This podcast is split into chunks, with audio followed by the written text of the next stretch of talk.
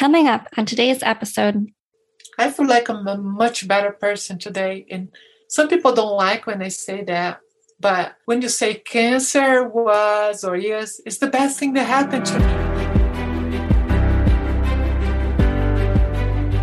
Welcome to the I Am Healing podcast. My name is Bethany Larson, and I'm here to explore ideas around true health and happiness. Each week, I bring you a story of healing to encourage and inspire us both as we move forward along our own journeys. Thank you for choosing to spend your time with me.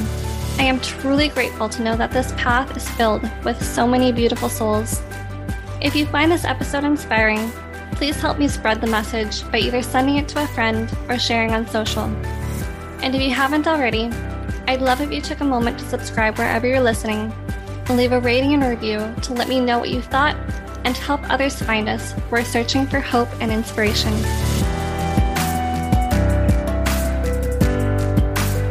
Today on the I Am Healing podcast, it's episode number two with Sheyla Zito, who shares her story about how she overcame cancer not just once, but twice.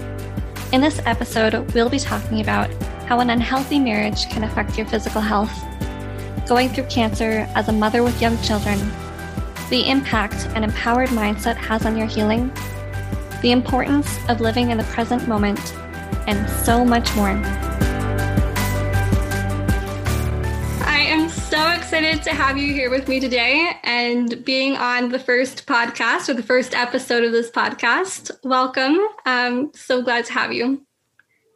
Bethany, thank you so much for the honor and the privilege of not only talking to you, but to be the first on your podcast. This is really, truly an honor, and I'm thrilled with this and uh, to help you and just to do good to the world because that's why we're here for, right? Yeah, for sure. And I think, I don't know if I ever told you this, but the moment I heard your story, I, I think I had just figured out that I wanted to do this podcast. And I was like, wow, she has to be on my podcast.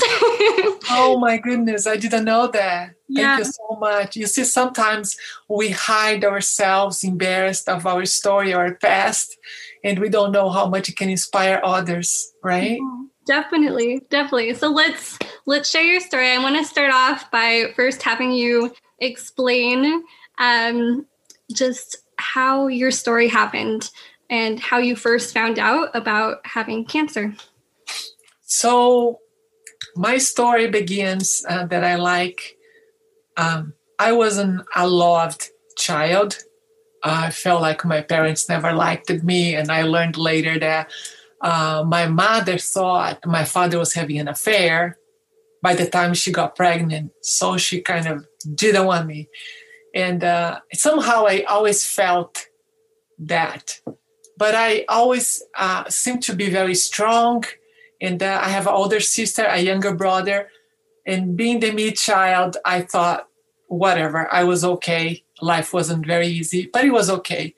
My father was very strict with us, and uh, so when I I was always questioning everything. I was never in agreement with uh, how things should be according to him, and um, so I met somebody, and uh, and then I felt like it was my way to get out because my father had a very difficult childhood and all that. And uh, so his ways of seeing life, I was not in agreement with.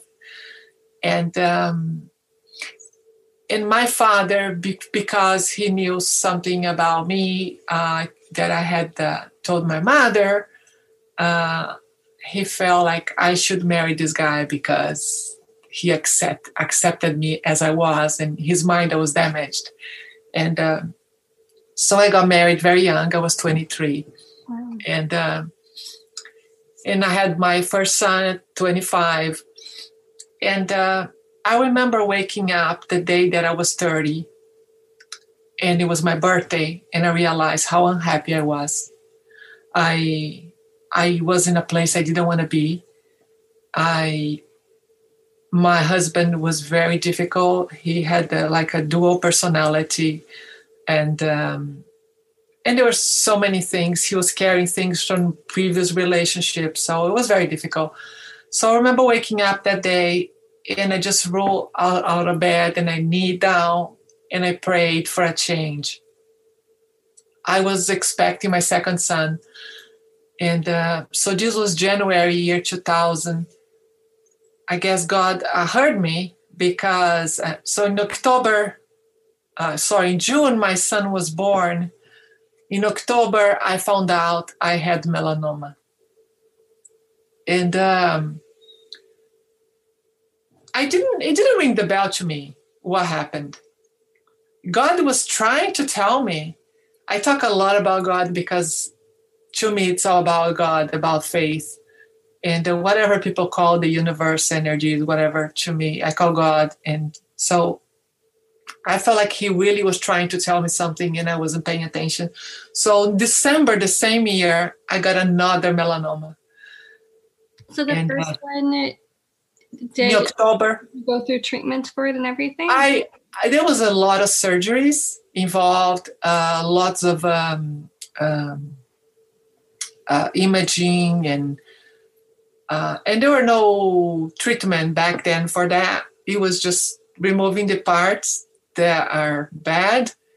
Um, so that's what I did, and uh, and I kept going back to the hospital because they start finding a lot of things in my body, and it always removing, removing, removing, and uh, but I was so busy. I had a baby.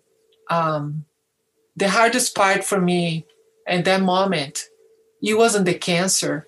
It was that I had to stop nursing my baby because I have my first son. I I nursed him until he was one. And then I made a conscious decision to stop because I thought I don't want to be those moms that are carrying, you know, the little boy around, still nursing. So my second son, I had the same idea for him. But so he was four months when I had to stop. But he was a very big baby. God was so good to me because he sent him like a giant to me he was four months, but he looked like a nine months baby. Oh, so he was super healthy. Yeah. And the day that the doctors told me, uh, you're not going to be able to nurse your baby again. And uh, I said, oh, no, no, I will wait. And then, and then when, because they, they gave me some injections, some radioactive material. Oh, okay. That it was not going to be good. They said, no, no, I'll let it, I'll wait until it goes down in my body. And, and they said, no, mother, you've already nursed your baby for the last time. So that was my, my uh, most difficult pain back then because I don't know, I guess it was, there was a bound there that I felt like it was broken and right without your will. Yeah, exactly. And, and I, I I couldn't even because it was in my right arm. I couldn't hold my baby for so long. I couldn't bathe him. I couldn't change him. I couldn't. So it was it was a very difficult disruption for me. But I overcame that, thank God, and and it was okay. It was good. So I kept going on with my life and just going back to the cancer hospital. And there's so many details in that story but i i yeah we can talk for the whole day here. Um, but uh, so two years later i i had an episode that i felt uh, something in my brain happened and something that i could yeah, I'm curious. So up before this, two years later, was everything? Did everything seem fine? You went through the surgeries to get rid of the melanoma, and I, I, yeah, I removed everything that had to be removed, and and as I was mentioned, I was always going back to the hospital and doing more surgeries and more surgeries and more surgeries and more surgeries. I felt like every week I was doing a surgery. Wow. Because what happens is, I don't know how things are today. Back then, and I'm talking about Brazil year 2000 and then 2001 and 2002. So every time that they had something, I was the first case that had multiple melanomas. So, and I have a lot of moles in my body, and every time they saw something new or they asked me if it was something different, to let them know, but they were examining me like every three months or something. So I was in the magazines, I was being interviewed by the, the news because my doctor wanted to bring my case to to uh, um, uh, the health organization because was the first. And so it was everything was different. And i had no idea what was going on with me. I was just going through surgery. And uh, another hard thing was i was the only person working in my house. So i was living in this 40 square meters apartment I don't know if you have an idea what that is. It's a little bigger than my office today. And it was my husband, his elderly mother. She was 70, almost 80 years old. And uh, and my boy, my two boys, and my husband, he didn't work. Um, so I was the only person working. So I, I was very busy trying to make ends meet for the family I felt like I was the only adult in the house and and going through all this. So it was very normal that I had to leave work earlier because of this or because of a surgery or because of procedure, or because of a, a, an imaging or because of whatever it was. So it was very challenging for me. So um, so when two years passed and I had this episode that I felt um, was almost like a i don't want to say it was a convulsion and i had a feeling like everything kind of disappeared. Like it was like a, a, um, a, episode of like a blank. I don't know how to explain that. Everything became so light and i did not understand. It was almost like i walked away from life.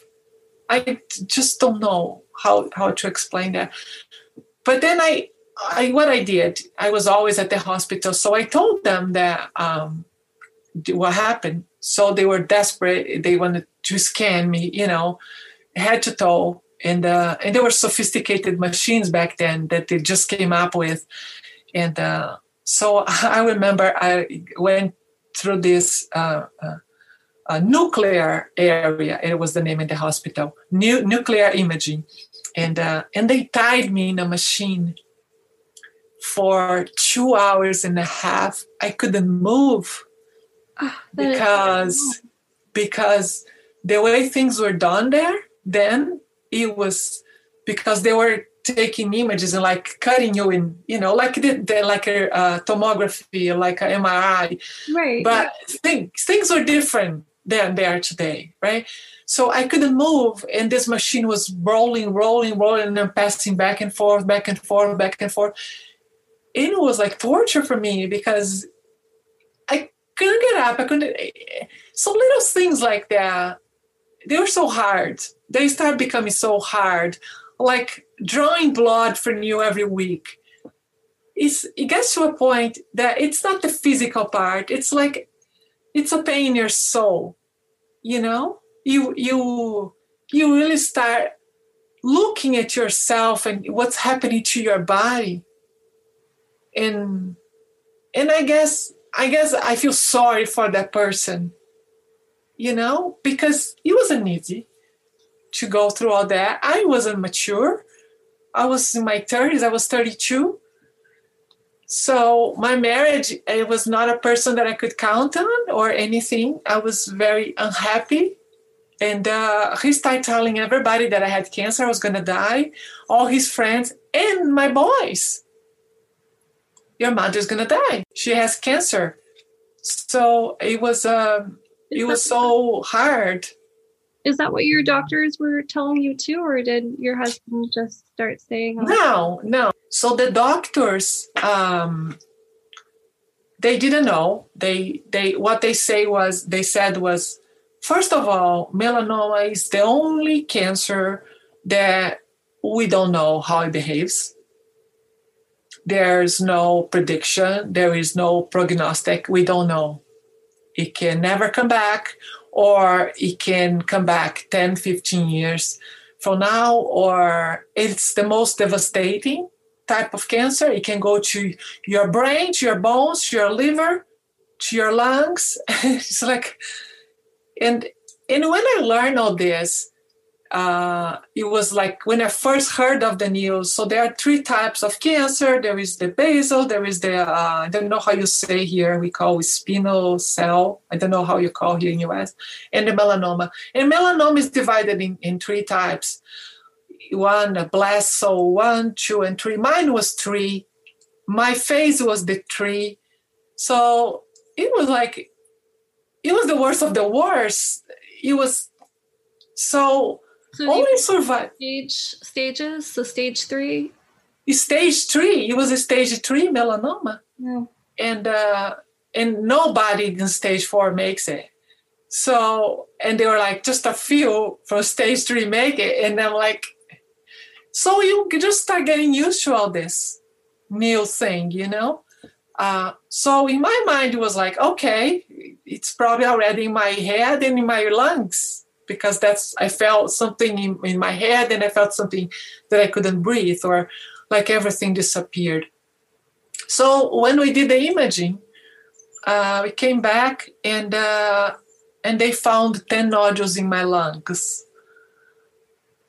And uh, when I heard those news, to me it was like, um, this is it.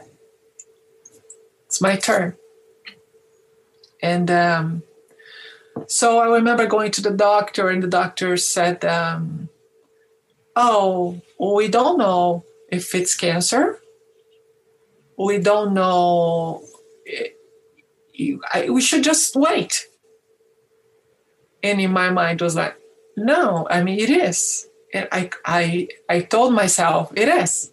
Yeah. made the decision even before the doctors had told you. it's a meta in my mind was a metastasis and and it was it it was it and uh, he said oh how about we wait six months is repeat the the imaging and all that and see what happens and i told him i'm not going to be alive in six months so that was my that was my my attitude yeah. and um, and then he said, "How about three months? Is this three months is better for you?" In my mind was like, "Okay, yeah, three months is yeah. I I want to take pictures with my boys because they they don't have a memory with me and they're not gonna remember me. I've never seen dolphins in my life and I want to see dolphins and I need to organize my documentation." And then I will be okay. Yeah, three months is okay. So that was my self talk Right. completely crazy, insane when I think back. So I started my farewell journey. I started, I was doing an MBA program back then. And I went and talked to the administration and said, I can't continue because I'm going to die. It's funny to say today because it's just how immature, but I guess so real to some people, you know? I mean, I guess uh, I wouldn't consider it immature. Like your feelings, everybody's feelings are completely valid. Yes. So yeah, that was real. Those feelings were real. And uh, I remember talking to my friends in the MBA. We are just 20, 25. And everybody looked at me like they didn't know what to tell me. They didn't know what to do. They didn't want me to stop. And they said, um, um, why don't you, why don't you just keep coming? And, and while you're alive, and he said, "Oh, but I have so many surgeries. I don't know what's going to happen, and I don't want to have to have to do anything." And they said, "Oh, but just come. We want to see you." And in the administration, the course said uh, it was uh, very expensive every month, and they said, uh, "Why don't we hold on the payments?" While you're going through this treatment and all that, and um, and then we talk again later. No. And I was like, okay, okay. Because then I didn't, I, I still had something to look for, you know, instead of just working, going home and getting into that poison environment that I was in, right? Because my house was, and another thing that I didn't mention, when I got married, I was convinced by my husband that nobody loved me mm-hmm. and nobody accepted me. My parents didn't like me; they never did, and um, and I believed. So I moved away from everybody. So I had no one, no one. So it was very lonely for me. Everything I had were my boys and the crazy love that he said he had for me. Right. But yes. So I told my husband we are going a trip because I'm gonna die and I need to take pictures with the boys and so I scheduled a trip and he never wanted us to do anything or he believed any money that we had I should give him because he was gonna start some business or something. And it was a tragedy. So but this time he didn't say anything. He was like, okay. So we went on this trip and um, it was just one week in a in a in somewhere in Brazil that's called Natal, which is like Christmas. Oh. uh, if you translate, yeah. But it's it's just very nice uh, beaches, and they have the mount, a kind of um, uh, mountains of sand. I don't know how you call this here. Uh, it was a beautiful place. Sand dunes. Yes, sand dunes. Yes. So we we went there, but we we knew someone in this place. So I told my husband we are going to go to this place and spend time together. We got there, got in the hotel. He called somebody, and he did not spend any minute with me. So he just and uh, yeah, so it was just myself and the boys, and um, and I enjoy with the boys, but you know there were no selfies back then, and so I didn't. we did not take pictures together, really. Oh, okay. But I saw dolphins, and I guess somebody took a picture or something. Um, and then we came back, and then and then I was ready to go. I I organized all the paperwork in my house, the documentations and everything, and so when I went back to the hospital, I, remember I left work, left earlier to go to see my doctor, and I got there to see the doctor, and the doctor uh, just got the uh, the exams, and and then we saw it wasn't. They were not ten nodules; they were twenty. Wow. And uh, and to me it was. See, I told you, right? Yeah. Yeah, and um, so I went home just feeling um, that is it. I'm ready. I had detached myself from everything, from everyone. Even though the boys were there, I was not seeing them anymore. I was not involved. I was not allowing myself to to be because I felt like I did not belong anymore. Like the whole world knew I was going to die. So I didn't want to create any hope for anybody or maybe myself either. And um, so I remember getting to the apartment and opening the door, and there were uh, like a couple of blankets on, on the floor. It was tile, very cold. So we just, there is no heating or air conditioning there, just in the houses. It's just, it is what it is. Um, and um, so this was all around kind of June 20, 2002. Sorry, 2002. And uh, so I opened the door, I walked, the boys were playing uh, there were a couple blankets on the floor, and they were playing together.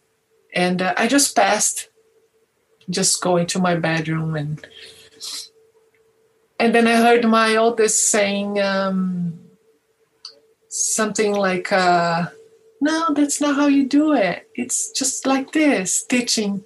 So my young was two, and he was seven, and uh, and then that voice just did something to me. I stopped, like at the end of my living room, and just turned.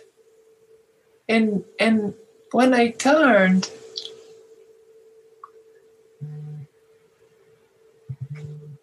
when I turned, I saw this light coming from above towards them. And this apartment was on the ground floor. There were no windows, there was nothing there. It's just this light coming over them. And uh, and what I heard was like angels singing, their voice transformed in this. I can't explain the melody, the, this the sound. It was so heavenly to me. And I look at them. I didn't say anything, but I heard within something screaming, giving up on being with my boys, on being every day with them, witnessing them, doing things, playing with them, going to school, graduating, having girlfriends and jobs. And no, I want to be here. I want to be part of their lives.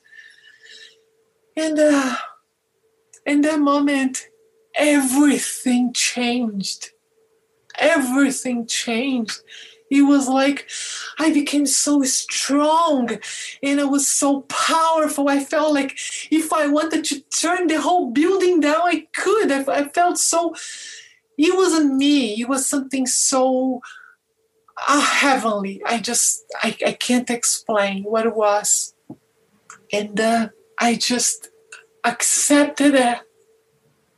And, uh, and everything changed at that very moment no matter what it was that I had to go through. If it was surgery, if it was a treatment, if I have to follow up in a few months again, whatever was.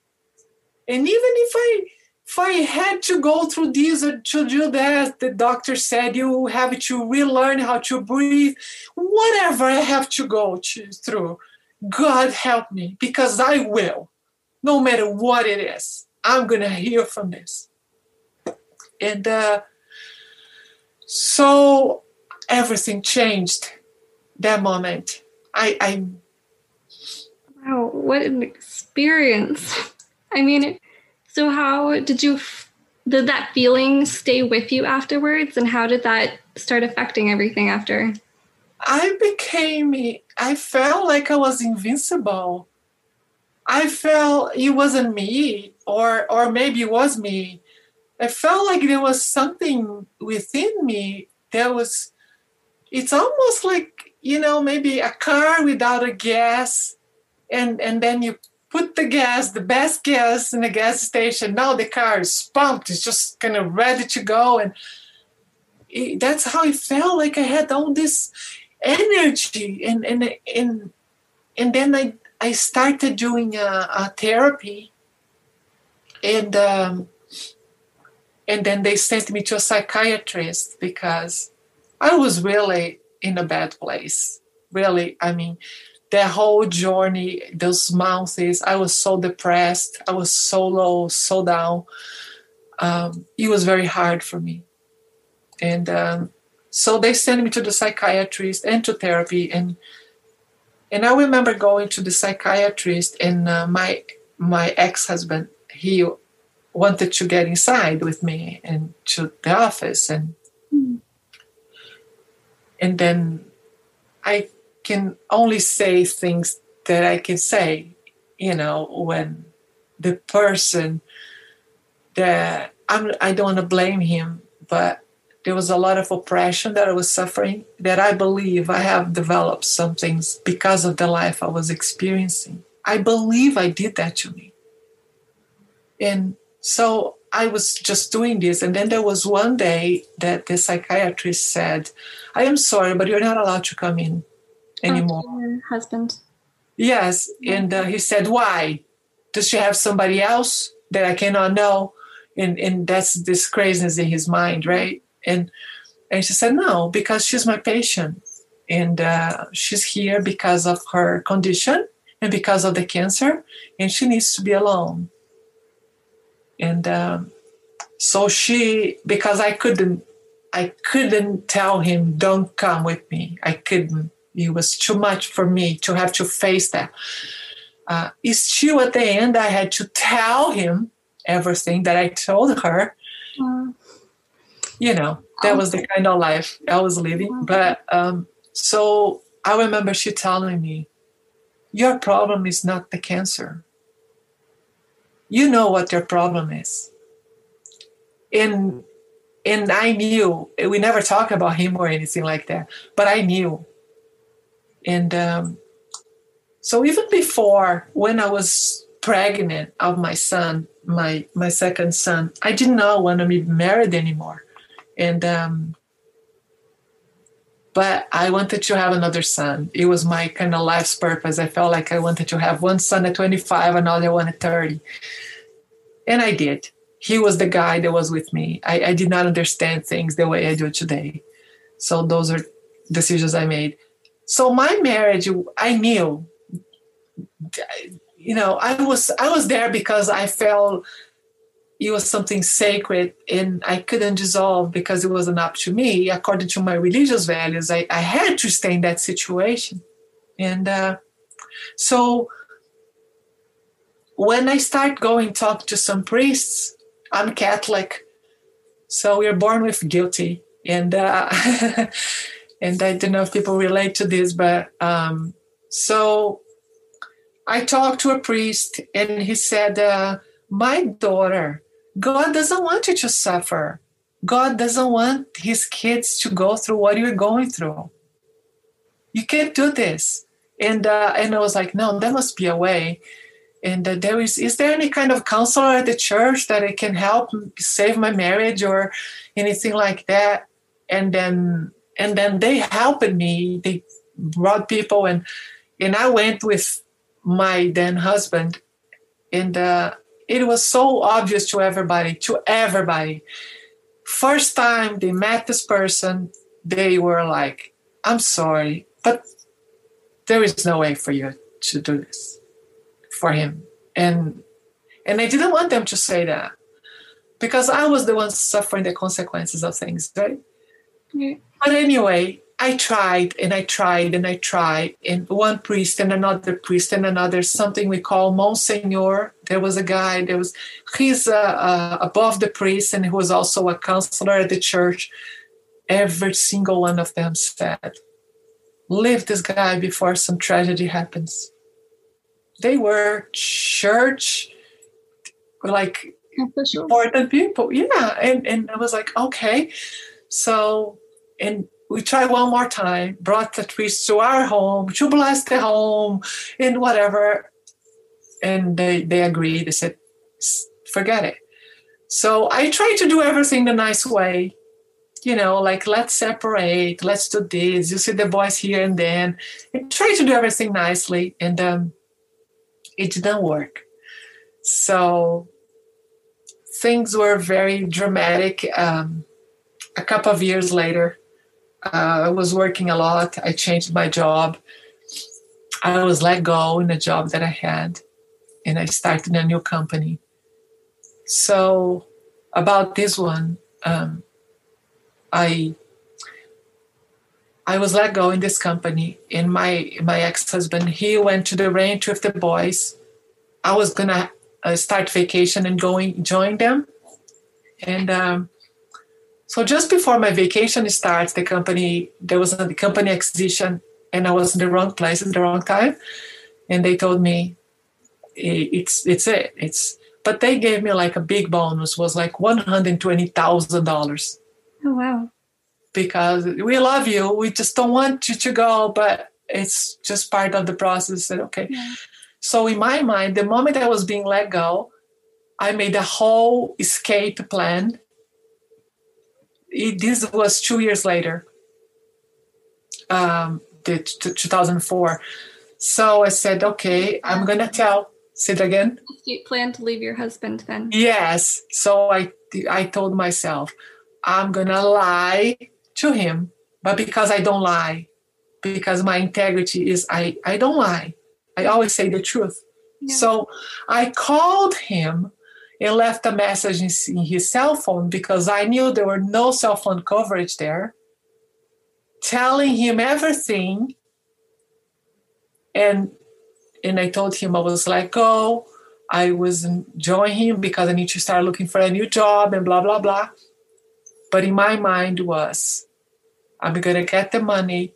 I'm to face whatever debt we have because he was really, we were about to go bankrupt, just to give an idea.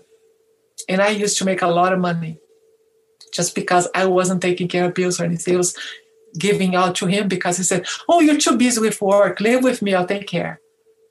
He wasn't taking care of anything. So I decided to face that and all that. And um, so I, I, I told him that, uh, oh, my vacation was canceled. There is a project that I need to work on. So I'm going to stay here. I'm not going to be able to meet you, and I'll meet you on the weekend or something like that.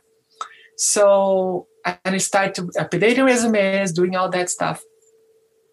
And then, uh, and then I, when I joined him, I told him what what happened, and that I no longer wanted to be with him because this wasn't working, and uh, and uh, he begged me to stay. He was going to change. He was going to do everything he could, and uh, we talked like for eight hours in the car under a tree in in in in the country. It was just and we tried and of course it, it didn't work. So I told him that I was I he wasn't working and and I said I'm gonna tell my family that we are separating. This was after six months or so. Okay. And we used to pray the rosary every week with my family, and he never joined us.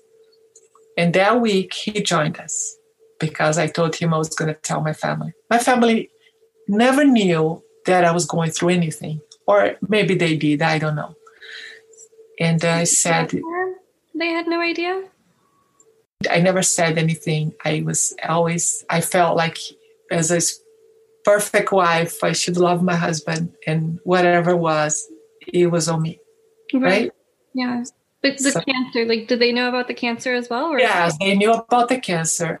They knew about the cancer, and they thought that I needed him to take care of me. Mm. So they were worried that if I didn't have a husband, they probably they would have to take care of me, right? But he was not taking care of me. It was just the illusion that we create. Yeah. So um, so uh, we prayed, and I told them that um, this wasn't working, that wasn't being healthy for me, or for him, or for the boys, or for anybody. That we wanted to end this in a nice way so we could stay good because of the kids. And this person became like a baby begging and you know my family and and everybody was looking at me like i was the witch of us like was the worst person on earth. How can i do this to this person? He's such a good person not a poor thing. And i was the worst person. And they told me as a christian as this and this and that you need to take care of him. And so i did. So it was a whole other year going through this. Um, and I started a new job. I got a new job. And that's when I told my family that I've been unemployed for three months. Um, but then I got, got a new job in, in a management position. It was a lot of responsibilities. And, um, and then uh, I was working a lot in this company, days and nights because I, I had a team that was 24 7. So I was managing people everywhere in the world. So it was very difficult for me. Um, but I did it. He would call me at my desk because he did not believe I was at work, just how his mind was. Yeah. Wow. So, controlling. Yes, but it's okay. So, anyway, so there was, we had a big project there uh, and it was like until I don't know 3 a.m. in the morning. We had to roll over servers. I used to work in IT, information technology, so things were kind of you know that's when company can shut down when everybody's sleeping. So that's that's how things were, and I was managing all that. So so we had this big implementation, and it was a success. Uh, it was telecommunication, the biggest provider back there in Brazil, and. Uh, so I told him that after this, uh, we are going to do and celebrate. And he said, No, you're not. And I said, Yes, I am.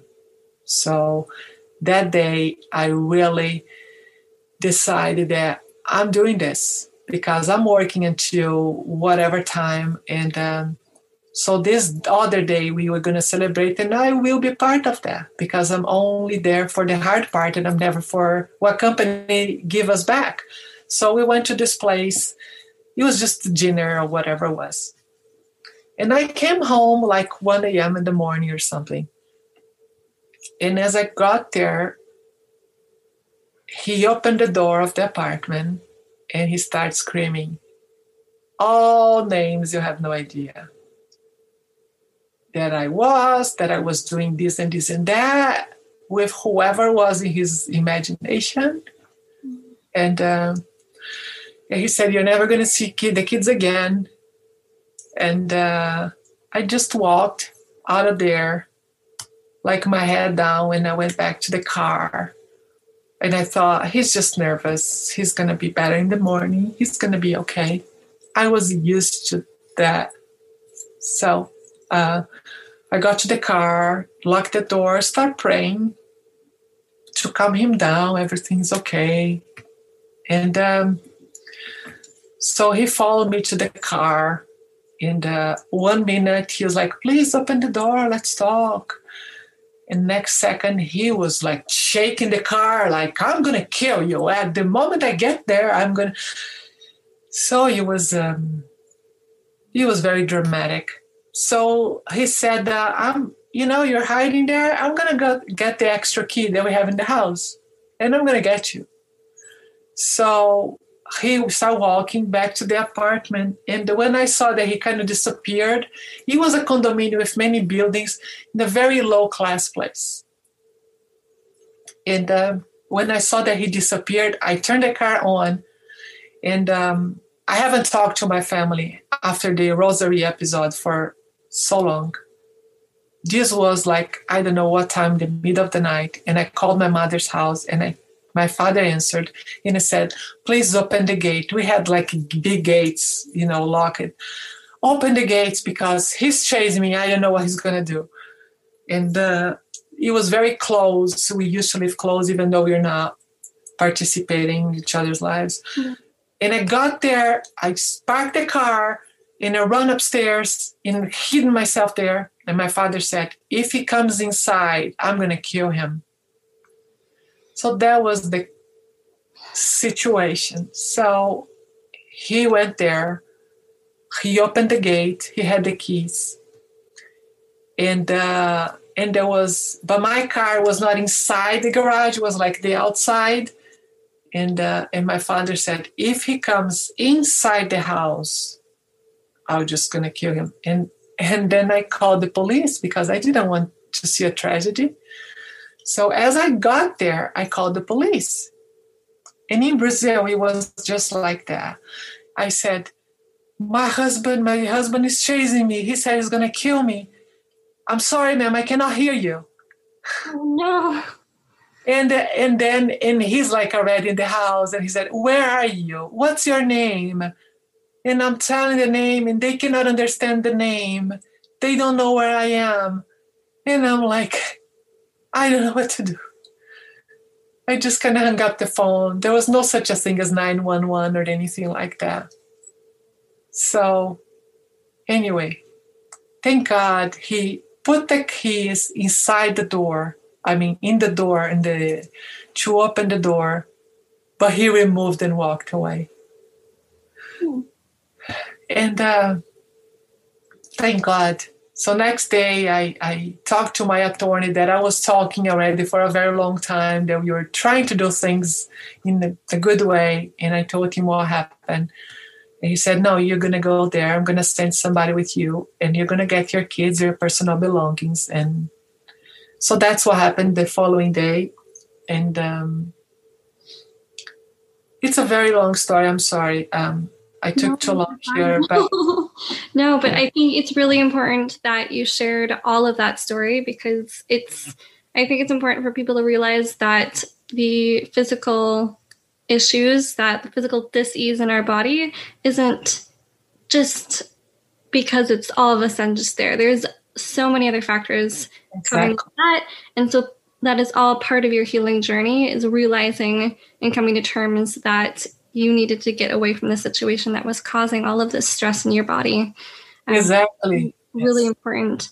Um, so I'm curious, did it, the time frame, just to wrap up um, this part of it, the time frame when you had that moment where you felt that power inside of you, like you could do anything, you were invincible.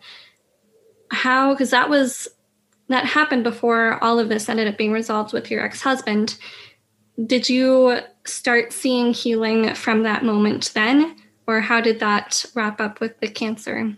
So, after that moment, the whole cancer situation it was it became just one of the areas of my life because before that it felt like it was it became the main thing it was the only thing i was focusing on and in that moment what happened was okay i see an eye doctor i see a dentist i'm going to see an oncologist and it wasn't one oncologist. So now was the lung doctor, you was the, the melanoma doctor, and it was the other whatever was, you know. So I just start seeing, I made I guess I made a conscious decision that that was gonna be just one or more thing that I had to take care of in my life. Right. And I guess I diminished, you know, I reduced the, the importance of it. And I decided to really start making choices based on what was important to me. And I did what I had to do, like I have to do with a surgery. It didn't stop. The surgeries didn't stop. This whole thing didn't stop. But the way I was perceiving them, it was different. Mm, okay. And yeah, it wasn't, it, it, was, yeah, it was just like one area of my life. You know, if you think of uh, many different areas we have, there was one more thing I had to deal with and that's so how, yeah um, so how long after that did it take for the cancer and the melanoma to be completely gone so i was because it's melanoma there is no uh, they don't call remission they don't call cure they don't call any of this uh, but i had another cancer so in 2008 I got a different cancer. Uh, this was in my thyroid. Mm. Had nothing to do with melanoma, with anything like that. Um, and I felt like um, I knew it all. I'm now, I after living with my mother, I was able to buy a place to live, be with my boys, and I was self-sufficient. I was feeling I know it all. I'm unbeatable. I am the queen of, you know, I was feeling very good about myself, about my life, about my job. And, uh, and then I was, I started having a relationship. And uh, there was a situation that was going in my relationship that I was, I couldn't put up anymore with. You know, like we say when, uh, do you say eat a frog? Do you have this expression? No, we don't. yeah, we say that when you have to deal with something that's hard, we say in Brazil, like to eat the frog, you know. And I couldn't do that anymore. And uh, oh, what happened? I think we call it bite the bullet. Oh, yeah. Okay. Yeah, I don't know that expression. But anyway, so I developed a cancer right here because I couldn't swallow that anymore. Mm. And then I was like, oh, I can't believe I did this again. And um, when you was that like this recognition that you had uh, that you knew the physical connection to the well the external connection that you were experiencing in the stress to what was happening in your body every time that was happening the situation that i couldn't take it anymore i felt like I cannot think like that because if I do that, I'm going to develop another cancer. That was my self talk. Mm. How crazy is that? Yeah. Guess what happened? I developed another cancer. So I it was much harder than I thought it would be because now I thought, oh, I'll just go through surgery and like on Friday and Monday I'm home back to work you know, it was, yeah. So, nah, nah, it wasn't like that. So there was big, huge treatment that I had to go through.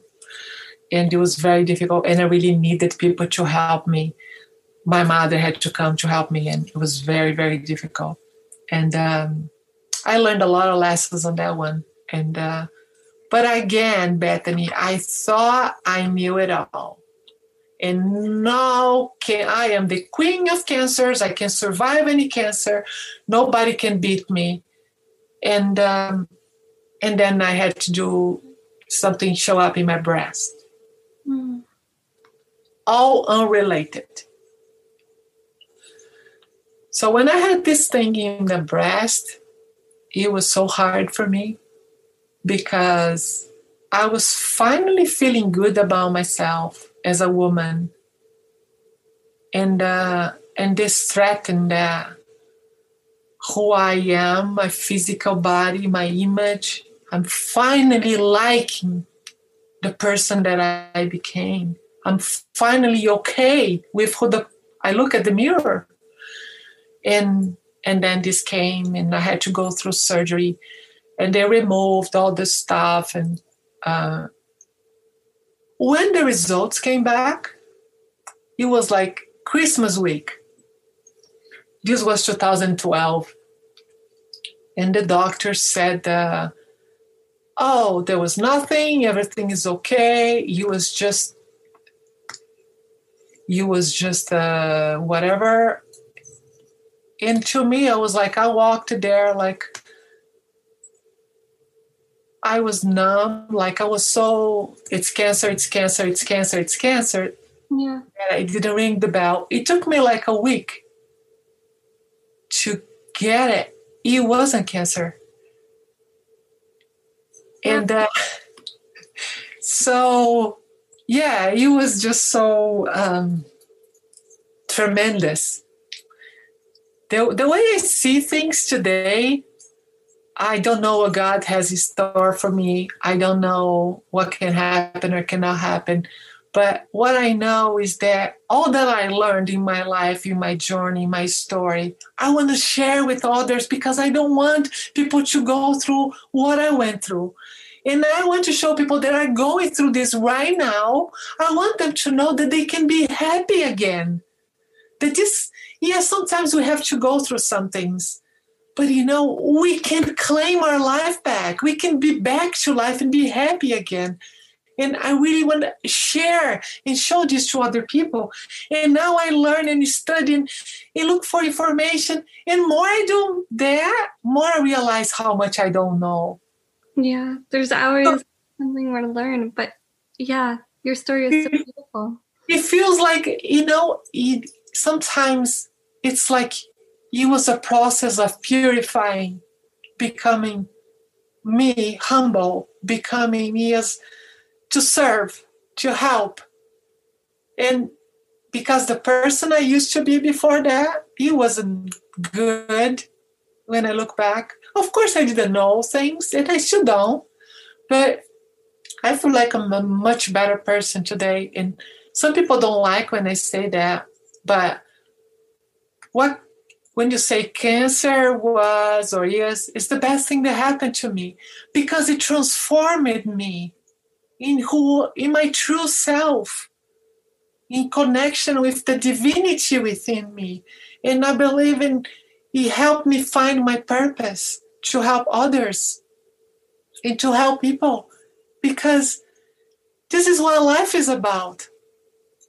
That's how i see things today. And just it was such a blessing for me to go through everything and the way i see life now every day how grateful I am every time I open my eyes in the morning and I'm still here. No kidding, I open my eyes like, thank you, because it's like, it's real. I'm here one more time and I don't know what today's going to bring. So there is always this excitement. It's almost like my husband says, you don't need to have drugs ever in your life because you already live in that state of just so. I am so happy. I am so grateful. I'm so in connection with my spirituality in, in the God. So it's just everything so beautiful to me. Yeah, I feel like the way you say that too, that you know that you don't need drugs because like you're already you're already on it with happiness, and I think you know drugs actually work a lot with our hormones, um, and like you know you could also just create that through energy, you know, changing your hormones to be more happy. And so, yeah, maybe you know, happiness is a drug. And I think we all need to oftentimes go through a journey in order to find out to be happier. And our journeys are all different. And, you know, in some more of a struggle than others, I'm sure. But I don't, I think it's, it's sometimes really hard to say. And I think it's amazing the way you can view it now and say that cancer was the best thing that happened to you. Because a lot of people would actually get really upset about something like that. I've said that about something I've experienced in my life too. And the person is like, no, you can't say that. And I'm like, it's a perspective to have. And I don't know, like the perspective is what changes everything. Yeah, that thing was horrible. And the thing itself wasn't good, but the way you can take it and rewrap it can mean everything to you. Yeah, and whatever we focus on, increases. If all you think about is that, that becomes everything in your life, right? Mm. So when you change, you see, like you step back and you look in your life in all the areas, everybody, everything, the things you want to do. So many things we want to do, and we don't do because we think, oh, I'll do tomorrow, next week, next year, whatever. We don't know how much you're going to be here we don't know how much time we have. So here and now is the time. That's why I created my company. It's called Live It Fully Today. Because if not now, when? This is the only time we have that we got. It's today. Do that thing you want to do. Call the person you want to talk to. You know, be together, do the things you love and experience life and make decisions that make you happy. Use your imagination to fantasize about good things instead of being worrying about stuff that it's all fantasy anyway, right? So let's fantasize about the good stuff. You know, imagine we are good and healthy and wealthy and happy and fulfilled, even if we still are not. Because we're going to get there. Just set your GPS there and just keep going. If you get distracted, it's still going to take you there you know that vision gps is everything yeah. i know yes so that's what i use and and i am truly happy and grateful and and it's just i see life different and it's just um, it's a blessing. And yeah, it is. having he it is today is is a present right? So just let's enjoy the present that god gave us. Definitely. And i was going to say you are probably going to be the easiest person I've ever interviewed. Obviously, you're my first one, but I just you've answered all of my questions. I think the last one that I was, um, or before I wrap up, was going to be what what do you feel people need to know on their learning or healing journey? And would you would you say that it's to live in the present? And it is. It is, and I think one thing also that uh, after start helping people that are impacted by cancer, what I realized is that many people went through remission, they're healed, or they never had cancer, but somebody in their family did. So what happens is that they put cancer in their head, or they keep cancer there, and they don't realize, but they manifest that. So you get healed or you're in remission but you keep the cancer in your head, it, it will come back. We do this to ourselves. There is the law. There are laws of vibration, laws of perpetual transmutation of energy, laws of, of attraction. Those things are real. I didn't know that. But this is true. So many people that are healthy today, oh no, but my grandparents had this illness or my uncle had this and they're convinced they're going to have guess what's going to happen if you keep thinking about that that's what's going to happen so just shift that change see yourself healthy see yourself well make the decisions how you want to be choose their self image, how you see yourself today. Look at yourself in the future. How, what the person there is telling you today. It's going to be okay. It is going to be okay. So just make choices that it's going to be okay because it's going to be okay no matter what happens. Right. You're going to be okay. Yes. Part of that is that perspective. It's so beautiful. Thank you so, so much for coming on the show today. I'm so grateful for you, for meeting you, for everything and having you in my life. And I'm so excited for everybody to hear your story now. Um, so before we wrap up and I'll ask you the final question, where can we find and connect with you on social media? Okay, I am developing a website right now, and uh, it's called the Living Fully Community. I hope we can. Uh, I can provide you the link, and maybe you can add it to the podcast.